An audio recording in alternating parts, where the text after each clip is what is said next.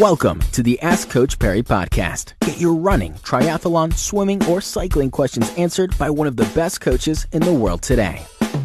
Another episode of the Ask Coach Parry podcast, number 120.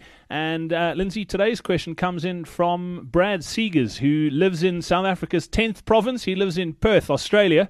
Uh, and he wants to know. Uh, he says he's been listening to the podcast. He's finding them extremely informative.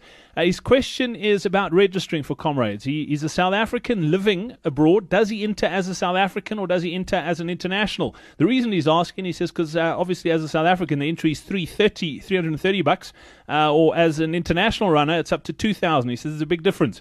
He said if he enters as the South African, would he have to do his qualifying run in South Africa, or is he able to enter the South African and qualify in Australia? It's an interesting question, but come on, Brad, you're earning in Aussie dollars, man. 2,000 rands, nothing. We need the, the foreign income, don't we, Lindsay?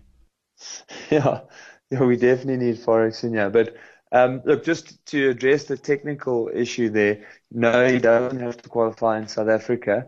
But if he enters South Afri- as a South African, I do think he has to be a member of a South African club with a South African road running license, which would mean that he would need a local address. So, you know, he might have to move back home um, on his postcard. It's cheaper. It's uh, cheaper to enter to, and pay the that. two thousand. yeah, and look, you also as, a, as an international get a couple of of perks. Uh, you get easier access to the bus tour. You obviously get your own area that you can go and uh, register at.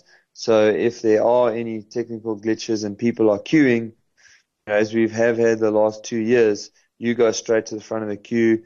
Um, there's place to sit down there. Um, so there, there, are definitely advantages to, to entering as an, an, but just from a pure technical point of view, you can qualify in Australia, but you will need to join a South African club and get a local license number.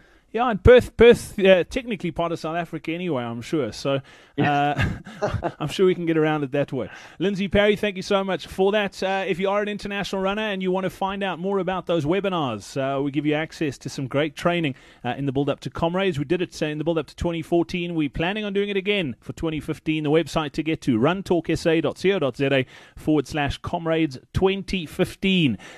get it's registered there. Find out all about it. It's runtalksa.co.za co.za forward slash comrades tw- or 2015 comrades uh, is what the web address is. So until next time, from myself, Brad Brown, it's cheers. Thank you for listening to the Ask Coach Parry podcast. To get Lindsay to answer your question, go to AskCoachParry.com or email my question at AskCoachParry.com.